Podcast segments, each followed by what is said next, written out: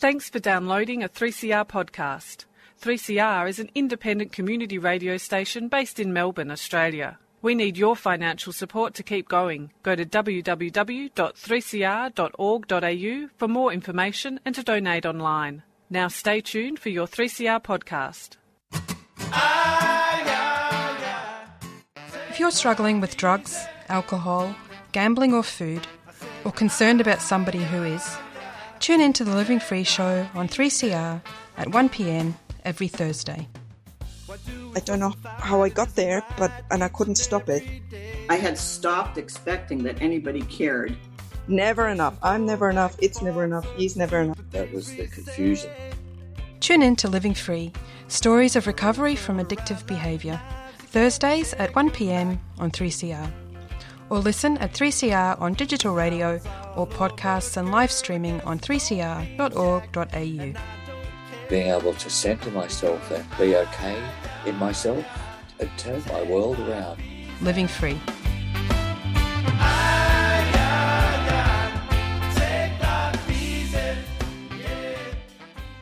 Welcome to the Living Free Show on 3CR Community Radio 855 kHz on your AM dial. I'm Anne, and with co host Bill and Mitch, I'd like to acknowledge the Wurundjeri people of the Kulin Nation, traditional owners of the land from which 3CR transmits people powered radio. We'd like to pay our respects to elders past and present and to acknowledge that sovereignty over this land was never ceded. Each week on the Living Free Show, we showcase one of the many programs that assist in recovery from drug, alcohol, gambling, food, and other addictions. Our guests share their recovery stories and highlight that shared experience saves lives. This week I'm joined by Teresa, a member of Al Anon family groups. Al Anon helps families and friends of alcoholics recover from the effects of living with someone whose drinking is or was a problem. Alcoholism, alcohol abuse, or problem drinking affects thousands of families in Australia and worldwide. Welcome, Teresa. Hi, thanks for having me. Thank you very much for coming in today. Can you just start us off by telling us where you grew up? Um, yeah, sure. Um, first of all, thanks for having me, and um, it's a pleasure to be here today. Um, I grew up in England, in Birmingham, and and then we moved to Australia, but we moved backwards and forwards about three times. So we were sort of England, Australia, England, Australia. So we were a bit all over the place. Did that have an effect on your, your feelings of security and stuff at school? Yeah, it did a little bit because we were always in and out of school, mm-hmm. always um, in one house and then in another. So Mm. the um, it wasn't sort of stable, Yeah. as you would say. Yeah, yeah. And did you feel like the outsider a lot of the times when you were starting at the new school? Yeah, it was. Yeah, I was always like very um, shy. Yeah. because um, I'm not very good at um, making friends and um, being myself. So yeah, I did find that really tricky when I was growing up. Mm. Yeah, Um, so, what, at what age were you when you finally settled into one of one of those places? oh, I'll tell you, I don't even actually know if I actually did settle. Yeah. Um, and when I was growing up, um, my mum, I always used to say to my mum, I don't want to go to school. I don't want to. And my mum would let me stay home, yeah, yeah. you know, because of that. And because she, I think she knew that I was never settled. And she wanted to protect you. I think so, yeah.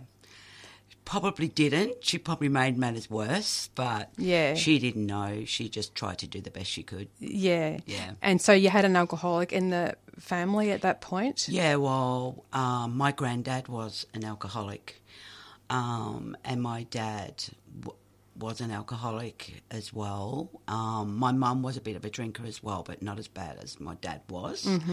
So yeah, And how did that, um, what did you notice about that when you were a child?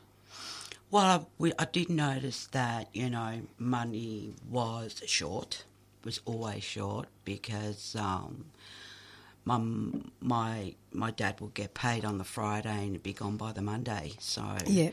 and then everyone in the house would, um, like my brothers and sisters, would uh, feel it. Mm. Yeah, So uh, where did you come in the family? What?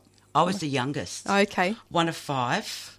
There was I've got three brothers and a sister and myself. So yeah, I was the youngest. So Eh, Were you the only one that got kept back from school if you didn't want to go? um, yes, Yeah. everybody else went. Yeah. except for me. Yeah, I've heard that story before. You know, amongst um, when it's the youngest child, the mother often Has- protects them. Yeah. yeah, yeah. Um, okay, so um, do you remember having to cope with that? Did you have coping method? Was it distressing for you when there was trouble with money or him not bringing home the money and all that? Well, to be honest, when my dad was like, you know, as he was, um, I was so young. And um, I do remember my mum and dad having a lot of parties. And I was never allowed to go to the parties. I was always upstairs in my room. But he was always loud, um, always vocal Singing and singing and because my mum and dad used to sing at a pub. oh, they were singers, good yeah. singers. Oh, Yeah, they used to sing at a pub, so they told me that. But um, yeah, so they did like the wildlife when they were young. yeah, yeah. Is this in the north of England?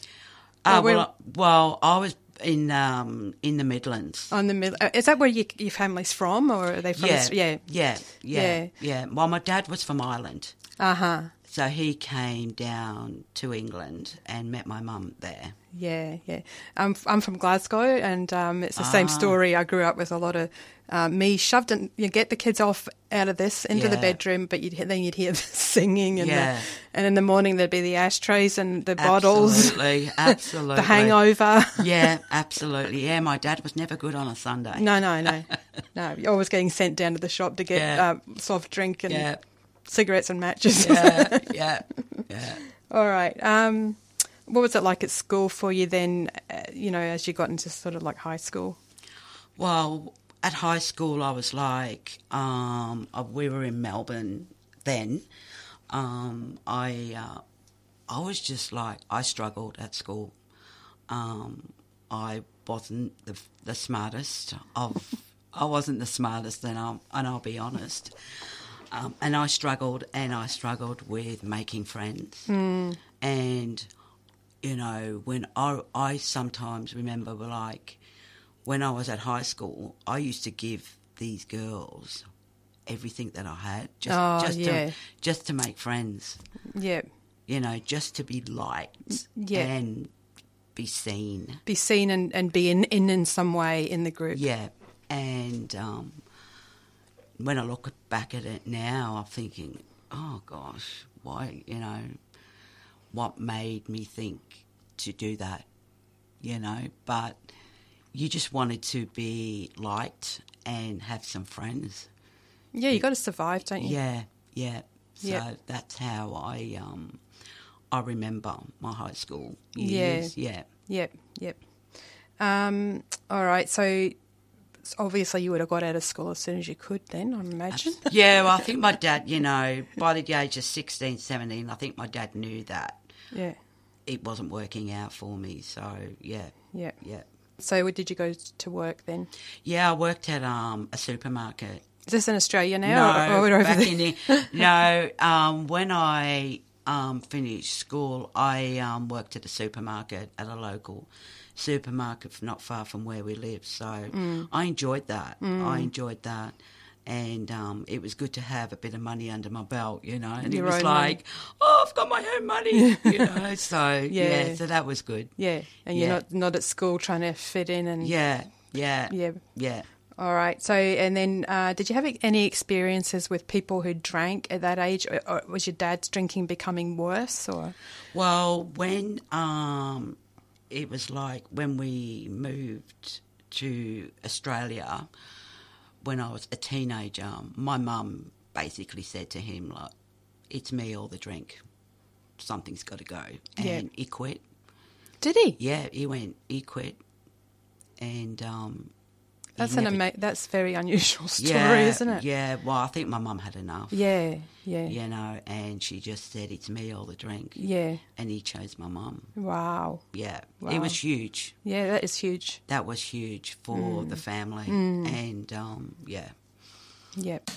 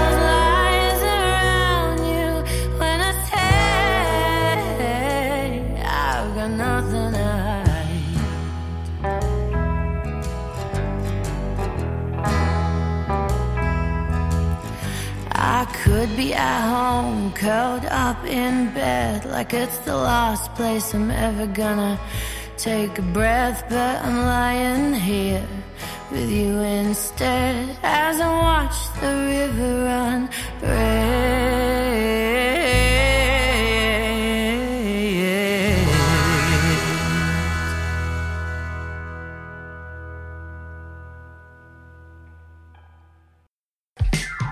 Have fun on Melbourne Cup Day, but without the by saying nup to the cup. Join Coalition for the Protection of Racehorses and Ten Fingers on Tuesday, 7th of November, for Fashions on the Field at the Flemington Bowls Club from 11am. Live music, DJs, delicious food, lawn bowls, outlandish dress ups, and human races. Let's celebrate animals, not exploit them. Visit nuptothecup.org for tickets. Help us make the first Tuesday of November a party for the animals. And Up to the Cup is a 3CR supporter.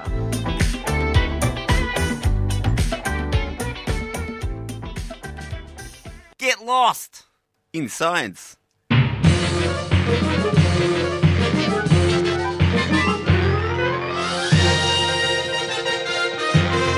Tune in to 3CR every week to hear Beth, Chris, and Stuart discuss news and issues from the universe that is science. Get informed and learn a bit more about the world around you. Lost in Science can be heard every Thursday at 8:30 in the morning and is repeated the following Tuesday at 6 a.m. Word to the nerd. You can also download a podcast. Go to the website at www.3cr.org.au and get lost in science.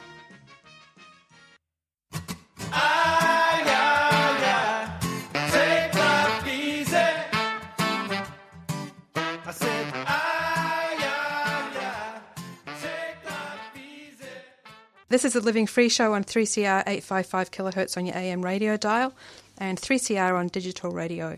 If you would like to listen to one of our many podcasts, then you can find us on your preferred podcast platform or just Google 3CR Living Free and check out our website.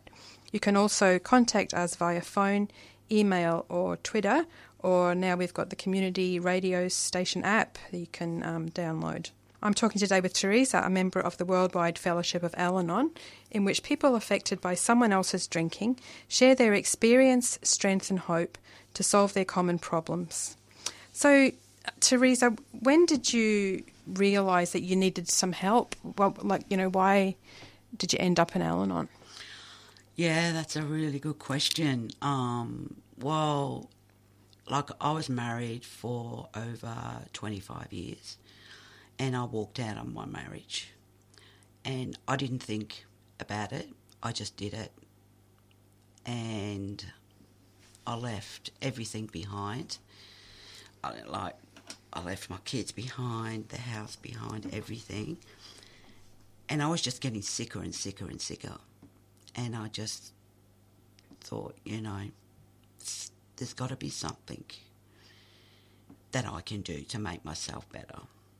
So, what can you t- uh, do? You mind talking to us a little bit about what the lead up to that walking out was? Because that's a that's a, a desperate sort of a situation, isn't it? To Mm, to leave mm. your home like that and your kids and husband. So, what was going on? Well, um, like with with everything that was going on, you know, we had a house and um, we were doing this massive extension, and I was just so sick of it. I was just sick of the mess. I was sick of the, you know, what was going on around me. And we were trying to get help. We went to counselling for over two years, and nothing was just changing. Were you fighting with each other?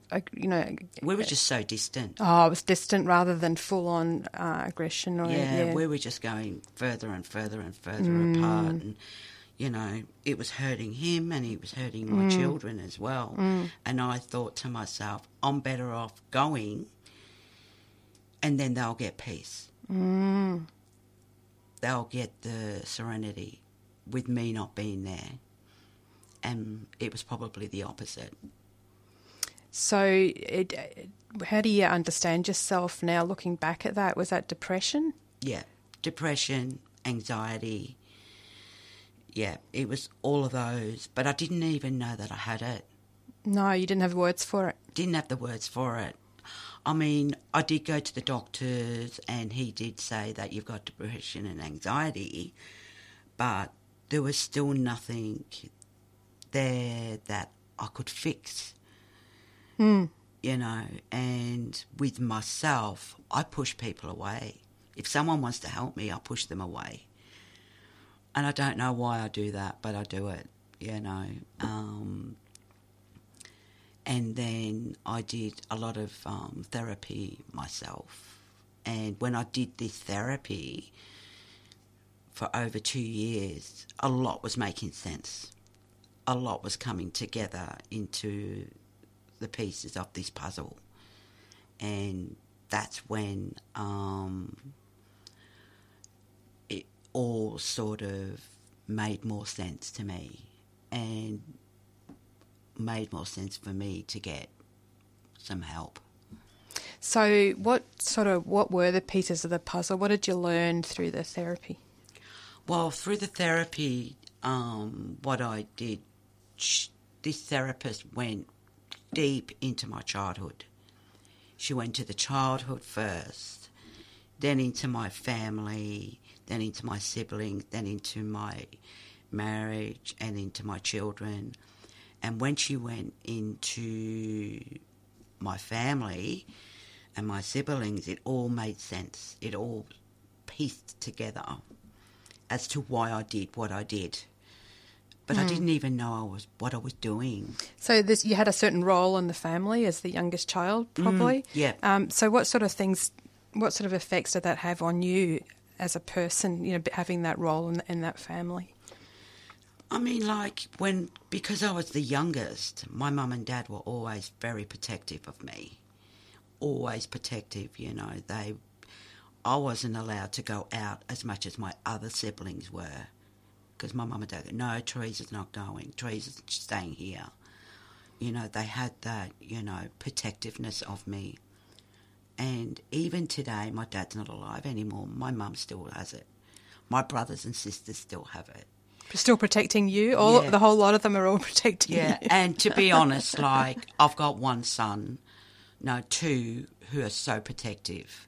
of you too. Yeah, it's it's my youngest. He lives with me part time, and my oldest son, he lives in the UK, and he's protect. I f- I just feel those two are very protective of me. I don't know why I feel that those two are protecting of me, but they are. So yeah, and um, we have a good relationship with each, you know, with each other. And um, but the three others, that I mean, they love me to bits, you know. But those two sort of like keep an eye out, Yeah. to see what Mum's up to or what she's doing, which is lovely. Yeah. which is lovely. Yeah, yeah. And did you did that marriage end then? You didn't go back with their father? No, I we went back three or four times. Yeah. We kept trying, you know, and then we tried having a break for a while, then coming back, having a break for a while, then coming back, and it was just becoming draining. Mm. You know, Too much work for not enough reward. Yeah, Yeah. yeah, yeah. And he was a, you know, he was a wonderful father. You know, I will n- Mm. never deny that. You know, and he did try. Mm. He did try, but with um, with this disease, you just pu- push people away, don't we? Mhm. Yeah, Mhm. yeah. Di- can you put your finger on what it? You don't. You said before you don't know why, so you might not know the answer to this. But Mm. did, did the therapist uh, kind of help you to re- to see why you were pushing people away, um, given that family background that you'd had? Well, she did say that it was like the mould of my mum and dad having that protectiveness, and she um, put it down to that. Yep. Yeah. Yep. Yep. Yeah. Did it, well, like you felt overprotected in yeah, a way. I did. Smothered. I did. A bit smothered. I did. I did. Yeah. Oh, so that a that's like- lot. yeah, A lot. Yeah. So it's like that leaving the house was like escaping from the smothering Mm. feeling of um, too Yeah. much Yeah. interaction. Yeah, Absolutely. That's interesting. Mm. Mm. And so, how how did you get into out? Why why um, end up in Al-Anon then? After is that after the therapy or during or? It was during actually. Mm. Well, I had a housemate. Um, he lived with me for about a year, and he was from AA. And he noticed a bit of code- codependency. Mhm. And I had to actually work with him. With as- him? Yeah. Yeah. and I worked with him as well. And then he needed a place to stay because his house was um, getting demolished or something. And he lived, and where we worked was just around the corner from where we lived. So, and I had a spare room. And I went, yeah, why not?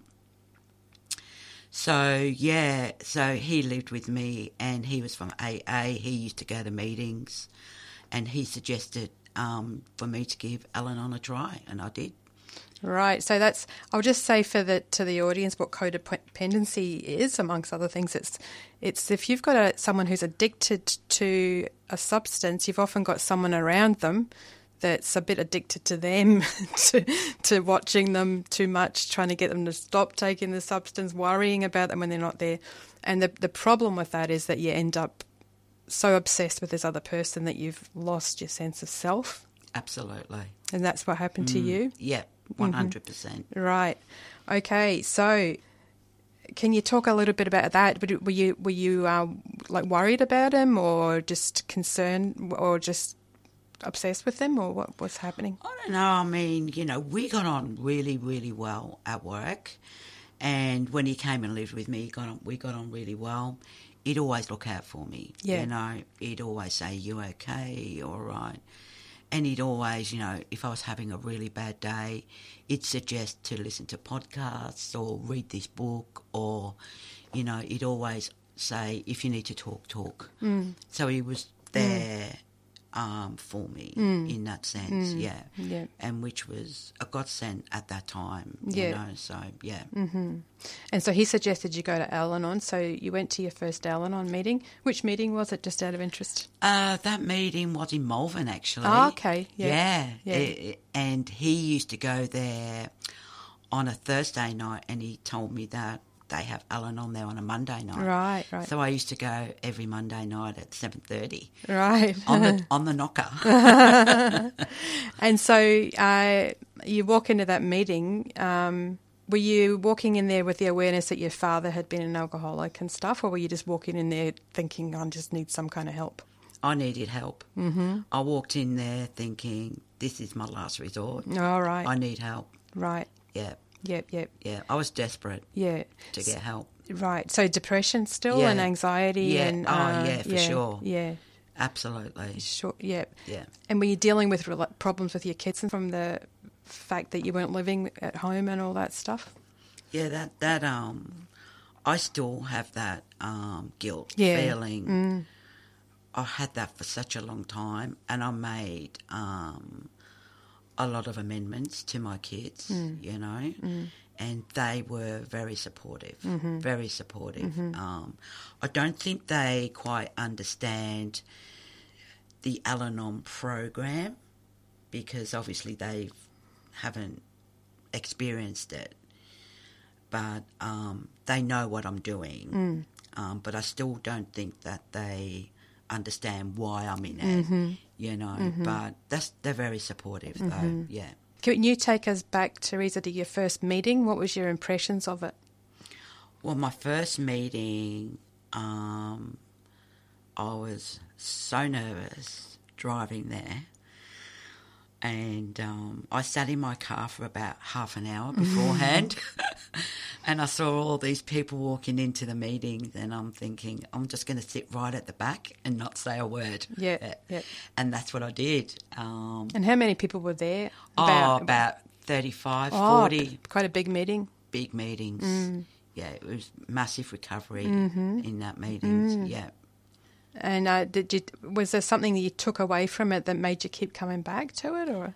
Well, to be honest, the, when I went to my first meeting, I didn't go back for another two, three weeks. I thought, nah, this this is not for me. What did you not like? I just, you know, I just, I looked around me and I thought, I don't need, um, this is not me. I don't need this help, you know. And so I didn't go back for two, three weeks. And my housemate said, You've got to keep going. No. You've got to keep going, you know. And I said, No, I'm not going. I'm not going. And then um, he left me for a while. And then I decided um, just to go back. And then um, I spoke to a couple of people after the meeting. And they, you know, when you're fir- when you're new to Al-Anon, it's as if the whole room is about you. They make it about you because you're new to the program, and um, they were they were lovely, kind, caring, compassionate. They offered their phone numbers. You know, it was it was amazing, That, so amazing. that's what that's what got you on that second Yeah. meeting. Yeah, Yeah. yeah. And then you stayed from then on. Yeah, I did. Yeah. Then I sort of went around and did other meetings as well. Yeah. And did you use any of the phone numbers? I you did. you- did I've, you? I've still got the numbers in my phone. yeah, I did. and then I and I have used them a couple of times. Yeah. yeah. So what happens on that kind of phone call? Because that's really what the basis of all these twelve step programs is, isn't it? Because Dr. Bob and Bill W. that started AA Mm. started it by they realised that they could both stay sober if they rang if they got support from each other at that point. Yeah. When they felt like drinking. So how does that work in Al-Anon? What's it like? Um, like you know, if you're having um a bad day, or you know your brain's going crazy, overload. They say in the program is to pick the phone up and speak to someone how you're feeling and what's going on, and that's what I did a couple of times. And they were amazing. They would just sit and listen, and then they'd change the topic and talk about what's going on with them. So you know what they say in Al-Anon, you know, to get yourself well, it's good to help others. Yeah, yeah, Yeah, yeah, yeah. So that's what happened there. yeah, yeah. And it's, it's a relief, I suppose, to ring someone up and them them just listen and go, yeah, that's no big deal. Like Mm. you know, everyone gets their thoughts racing, or everyone has a bad day, or Yeah, it's- yeah, it's and not- that's where sponsorship comes in as well. yeah. yeah, So tell yeah. us about that, Teresa. Well, I met my sponsor at Malvern actually, because before the meeting, um, my therapist suggested that because I was telling her about my meetings, how tricky I was, and then she kept saying, "You need a sponsor to get well," and I said, "I'm finding it difficult to get one." And she says, "Well, before the meeting starts, go early and ask the speaker who's doing the meeting that night to see if anyone would put up their hand for a sponsor. And that's what happened at the end of the meeting. And about five people put their hand up. Mm-hmm. But this one sponsor that I have now, and I've had her for six years, we spoke to each other a couple of times at meetings. Like, you know, she would look after all the books and stuff, and I'd ask her about the books, and I'd ask her questions about the, you know, the program, and she she was she was so kind and so friendly, and she put a hand up, and I looked at her straight away, and I thought, she's the one, she's the one. You just knew. And I knew, and I went straight up to her. And that night, she gave me her phone number. Um, we arranged um, a phone chat, and that phone chat lasted for an hour and a half. She put me into a group of the Malvern group from Al Anon, and I'm still in that group. Well, you mean a Facebook group, or Yeah, yeah, yeah. like a messenger group. okay, yeah, yeah. And then I speak to her on a weekly basis as well. And we catch up sometimes for lunch. Yeah. So you're not going to the same meetings anymore, or No. No. Yep. Yep. All right. So that sounds very nice. Um, we'll go for a little break again and play a song. And You're listening to a 3CR podcast. 3CR is an independent community radio station based in Melbourne, Australia. We need your financial support to keep going. Go to www.3cr.org.au for more information and to donate online. Now stay tuned to hear the rest of your 3CR podcast. falls apart from a sad goodbye. Last breath, flatline, sharp left hook, caught by surprise. Left in a million pieces like a shattered plate. Lost hope cause the call never came. Cold shot, in shock, blindsided, hit by a freight train.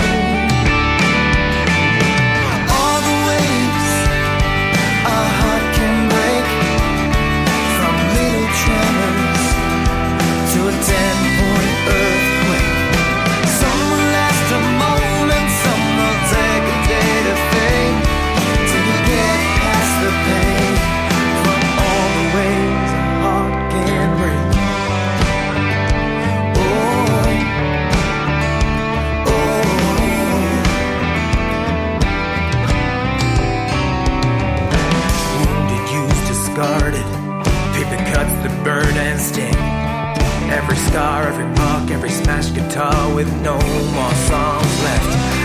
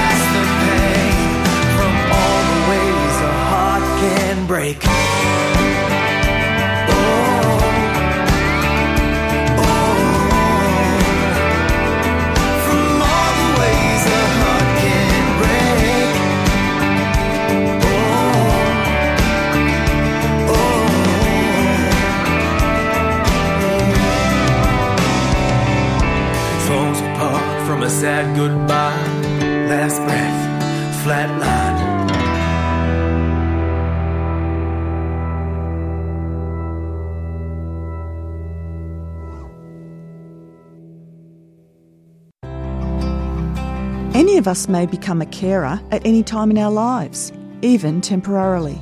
Carer Gateway is a free support service for anyone who cares for a family member or friend with disability, a medical condition, mental illness, or who is frail due to age.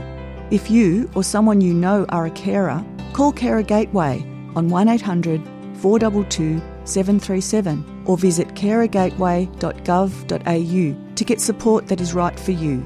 Carer Gateway is a 3CR supporter.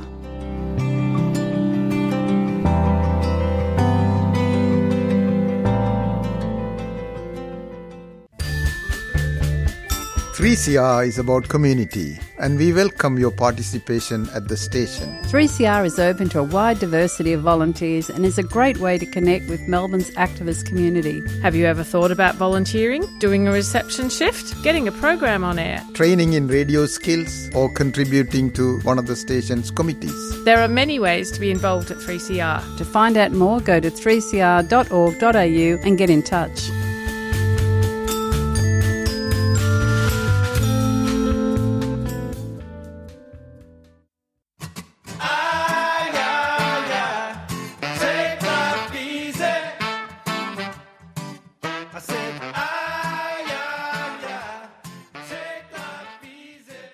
Living Free show on 3CR digital radio and live streaming on 3cr.org.au forward slash streaming. And we're talking with Teresa about recovery from the effects of living with an alcoholic in childhood. Um, so, Teresa, wh- where are you now inside your head and in your life? Oh, I'm in, I'm in the most best place ever. And I can feel emotions coming through now because um, I've come such a long way, you know. I've been in the program for six years and um, I've changed. It's like when you're in your head for 59 years and you've got to try and change your whole personality within a certain amount of time. And well, not in a certain amount of time. I'm no, going to argue with you there. I, know. I was just going to say, take as long as you like. I can, well, as long as I'm alive, you know. yeah. So well, there's that. Yeah, yeah. And um, I've just changed so much, and my my relationship with my kids has changed. My relationship with my ex has changed. Like last weekend, we had a family dinner, and he came over, and we were all sitting, chatting, laughing. And five, seven, eight years ago, I wouldn't even do that. I wouldn't even do that at all. But now, we're in a good place. You know, the kids are all growing up now, and we have a really good commu- good communication happening in the family, which is very important to me. You know, Mm. because um, my boys know how much I love them, and I kn- they know how much um, I love being around them. So yeah. Mm. Yeah, and I'm a and I'm a nana now. Wow, so that's a big one. it is. So yeah, so that's quite exciting as well. So life's really good. You've just got the one grandchild so yeah, far. only um, a few months old. Oh. A girl too. Oh, Yeah. How, how, just how old? Well, Lily's, uh, I think she's about 12 weeks now. Oh, just twelve weeks. Yeah. oh, adorable. She's gorgeous. She is gorgeous. Oh. Yeah, no, so. So you're in love. I am. I am very much.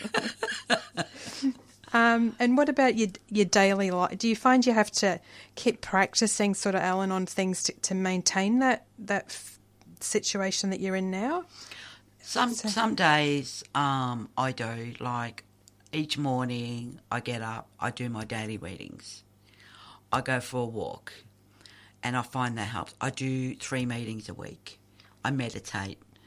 I do all the things that say that help you in Al-Anon, and they do. Yep. You know, and if you're having a rough day, you just. I always say this shall too will pass Yeah.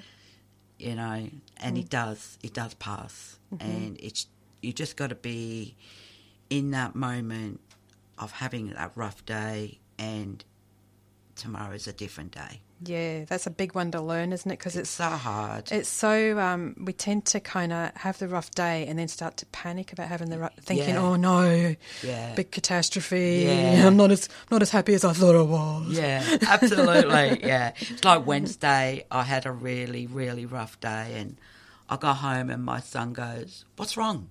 What's wrong? Are you okay? And I go, Yeah, I'm fine. But you do say that, don't you? yeah, but yeah, that's not Because exactly. you don't want to worry them, you know. Mhm. So, yeah. Mhm. But it passed. Mhm. The next day was a good day. Yeah, yeah, Yeah. And is it things at work and stuff that can tr- trigger it off? You know, can you just have a difficult client or something, and then Yeah, absolutely. Like, I used to work with behaviours, but I gave that away, and then I just thought I need to do what's simple for me. So I gave the behaviours away, and I just work what's comfortable for me, and that's what I do now. And that's a real, I think that sounds like a real Al Anon thing too. You know, like take what you like and leave the The rest. rest. Uh, and do what's comfortable for you. And don't be all codependent and trying to Mm. do what other people think you should do or what other people are doing. Absolutely. So, so you're a support worker, right? And, you, Yeah. and you don't like dealing with difficult behaviour. No. It's not your thing. No, not at all. So you much prefer to deal with other kinds of support for people. Yeah, I do like. I'm with the support. I like the caring, Yes. the nurturing, Mm. and I get a lot out of that Mm. myself. Mm. Yeah, Yeah, yeah, a really important lesson for for everyone in our line. I think it's uh, it's sort of suit yourself a little bit Mm, more, mm, not worry about other people so Mm, much. mm. Um, okay, so um, so what about is- issues that are really common to people that have been affected by alcoholism? Are resentment against other people, worry, depression, and obsession. And you've talked about how some of those have been a uh, issue for you. How does Al-Anon help with those specific things? Say if you're worrying, do you worry a lot? Or I is that- right. So how does Al-Anon help with worry?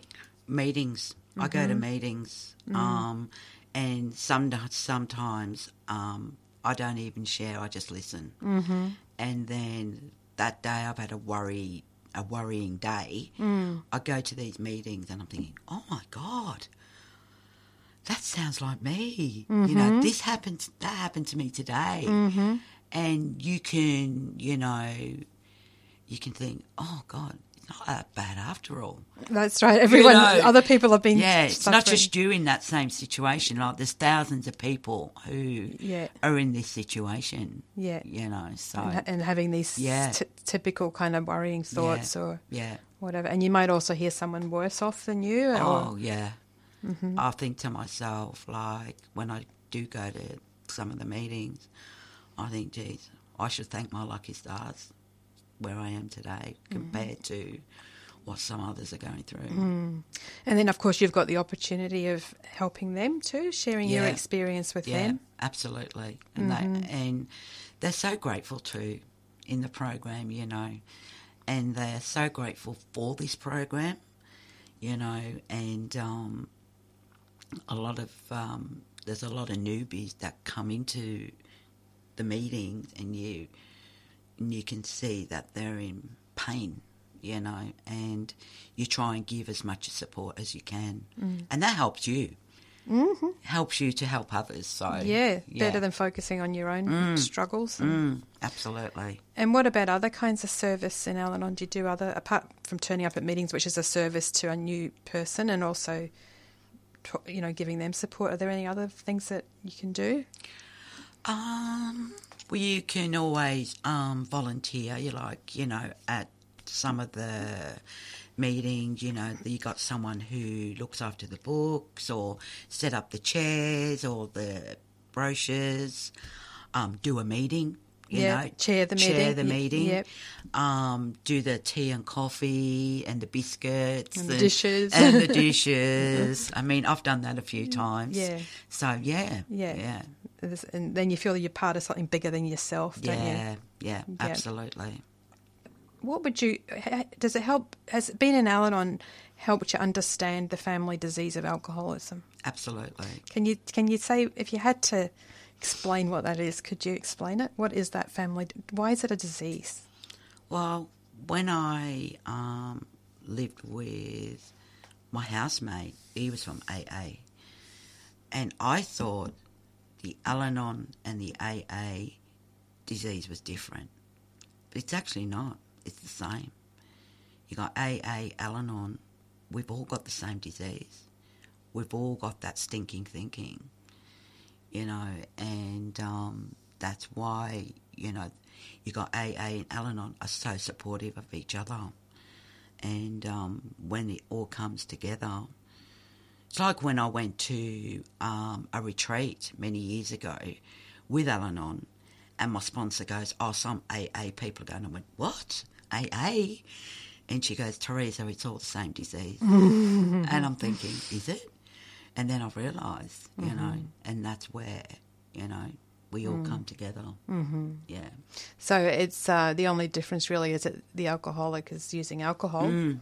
Mm. Um, and Al-Anons aren't using alcohol, but they've still got the same underlying feelings and thoughts and Absolutely. difficulties. Yeah. hmm 100%. Mm. If there's someone listening today who's finding it difficult to cope with another person's drinking, what would be your message to them? Um, well, I'll give them the message that, you know, what I did, and it's helped me go to um, six meetings, see how you go with the first six meetings, and um, if you like it, stay, and if you don't, you don't have to. There's no musts in Al Anon. Mhm. Yeah. And uh, why do you think it's good to go to the six meetings and not just decide halfway through your first meeting? Well, well, I went to my first meeting and I didn't want to go back. And my my housemate said, "You go to at least six, see how you go." And then I did go to those six meetings, and I've never looked back. Mm. Mm. Yeah. Yeah. And it's because it's there's, there's going to be different each time too, isn't it? You hear different speakers. And Yeah, well, you what you go to different meetings. Yes. not the same, and that's what I did. Yeah, yeah. and the, all the stories are different. Yeah, yep, yep.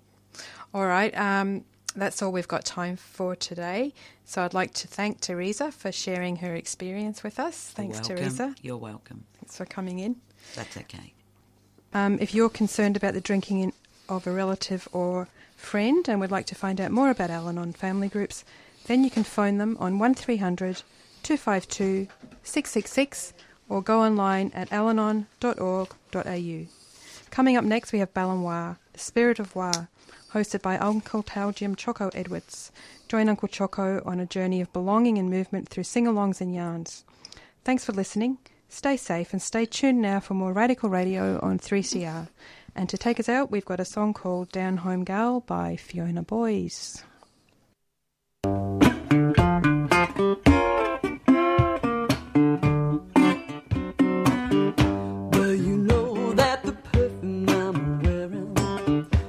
Out of turnip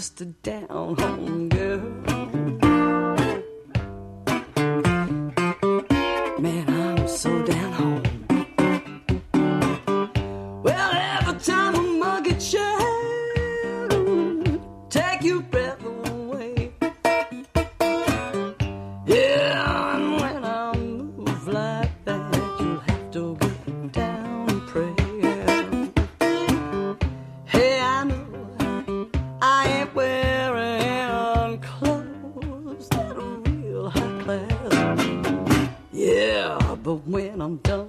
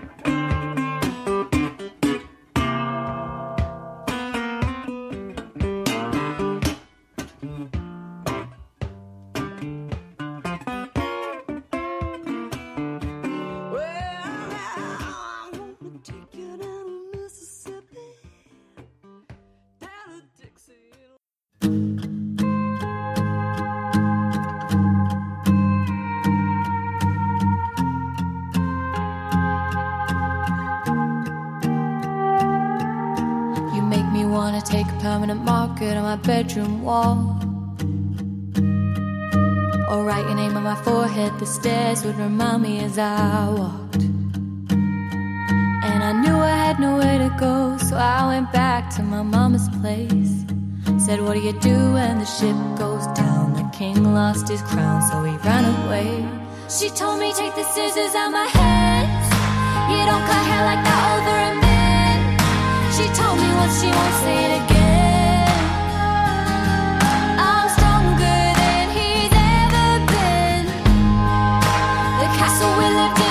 Destroyed. He blocked his ears to cover all the noise. Told me he's a man, but he ran like a boy. Used to look at me like I should hold my breath every time I talk. But couldn't wait to hold my hand like I'm some trophy he could show off.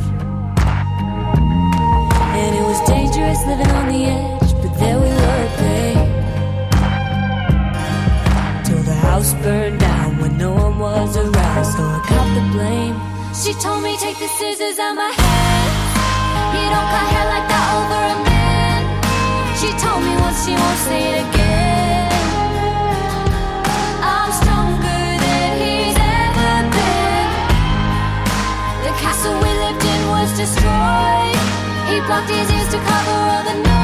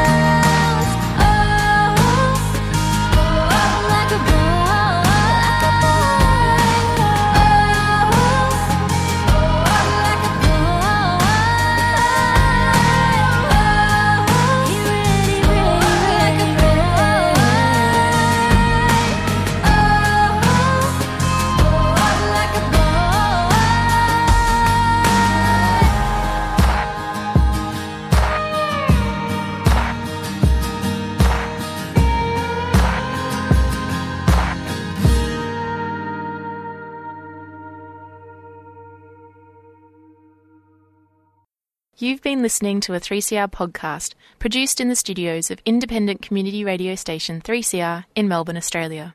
For more information, go to allthews.3cr.org.au.